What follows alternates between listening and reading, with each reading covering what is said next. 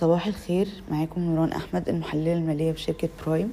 النهارده معانا اول خبر ماكرو بيتكلم عن صافي الاصول الاجنبيه اللي حصل فيها تحسن لتاني شهر على التوالي وهو ديسمبر ألفين واثنين وعشرين، تحسنت بحوالي سبعة وأربعين مليار جنيه ووصلت ل سالب أربعمية وأربعة وتسعين مليار جنيه مقابل خمسمية وواحد وأربعين ونص مليار جنيه في نوفمبر اللي فات. تاني خبر معانا ان البنك الأوروبي لإعادة البناء والتنمية هيمنح مؤسسات محلية مصرية قرض بقيمة مية وستة وسبعين مليون دولار تحت برنامج جرين ايكونومي فاينانسينج فاسيليتي لدعم الاستثمارات الخضراء. زميلتي اماني هتكلمنا عن نتائج مصر للألومنيوم. أعلنت شركة مصر للألومنيوم عن النتائج المبدئية للنصف الأول من العام المالي اثنين وعشرين ثلاثة وعشرين.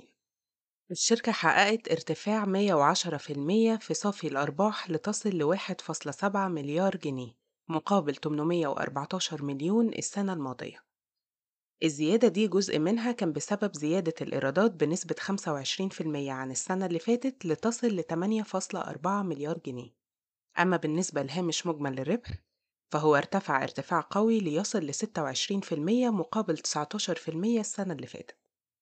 الأداء في الربع الثاني بشكل منفرد برضو كان قوي جدا، ارتفعت صافي الأرباح بقيمة ستة وستين بالمية على أساس ربع سنوي لتصل ل واحد فاصلة واحد مليار جنيه مع ارتفاع ستة وأربعين بالمية على أساس ربع سنوي في الإيرادات لتصل ل أربعة فاصلة تسعة مليار جنيه. آه زميلي عمر هيكلمنا عن نتائج سيدي كرير. شركة سيدي كرير بتروكيميكالز أعلنت النتائج البدائية لعام عشرين اثنين وعشرين. ارتفع صافي أرباح الشركة بنسبة مية وواحد وثلاثين بالمية على أساس سنوي وصلت إلى واحد فاصلة اتنين مليار جنيه مصري. بإيرادات زادت تسعة وستين بالمية على أساس سنوي ووصلت ثمانية فاصلة ستة مليار جنيه مصري. بالنسبة إلى نتائج الشركة في الربع الأخير، سجلت صافي أرباح أربعمية وثلاثة وتسعين مليون جنيه مصري، وده تحسن كبير بالنسبة للربع الثالث حيث ارتفع على أساس ربع سنوي بنسبة ثمانية وسبعين بالمية، والإيرادات زادت بنسبة تسعة وأربعين بالمية على أساس ربع سنوي وصلت إلى اثنين فاصلة ثمانية مليار جنيه مصري. صافي أرباح الشركة في الربع الأخير يمثل أربعين بالمية من إجمالي صافي أرباح سنة عشرين اثنين وعشرين.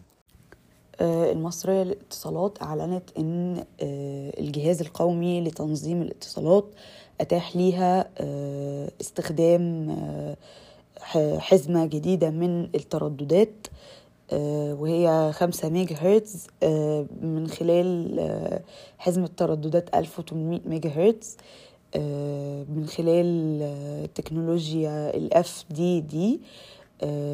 حزمة الترددات دي هتكون متاحة خلال عشر سنين باستثمار قيمته مية وخمسة وعشرين مليون دولار.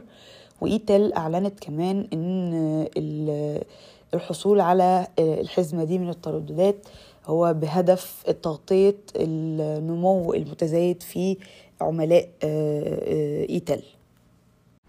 آه وفقا لمصادر آه الصندوق القطري السيادي هيعيد آه تقييم آه الاستحواذ على آه حصة من فودافون مصر آه وفقا للتغيرات اللي حصلت في آه سعر الصرف مؤخرا. وكان آه في البداية سعر الاستحواذ هو ما بين آه مليار لمليار وربع آه دولار، ولكن طبعا هيتم تغيير ده، والاستحواذ حاليا متوقف على نقطة تغيير السعر.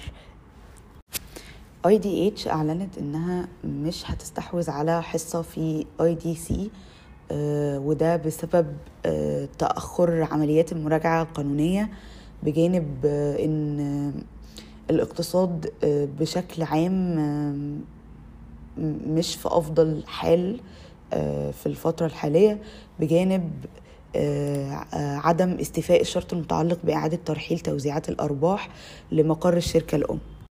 كمان الدلتا للتأمين أعلنت أن الجمعية العامة غير العادية وافقت على اقتراح مجلس الإدارة بزيادة رأس المال المرخص به من خمسمائة مليون جنيه ل ثمانمائة مليون جنيه، بجانب زيادة رأس المال المدفوع ب خمسين مليون جنيه ل أربعمائة مليون جنيه.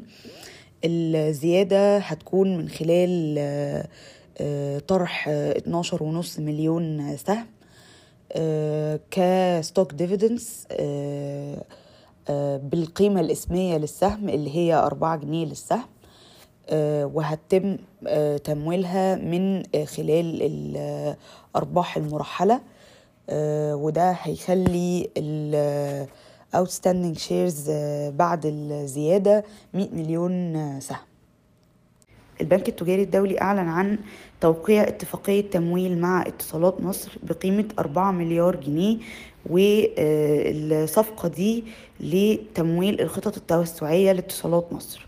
شكرا، صباح الخير.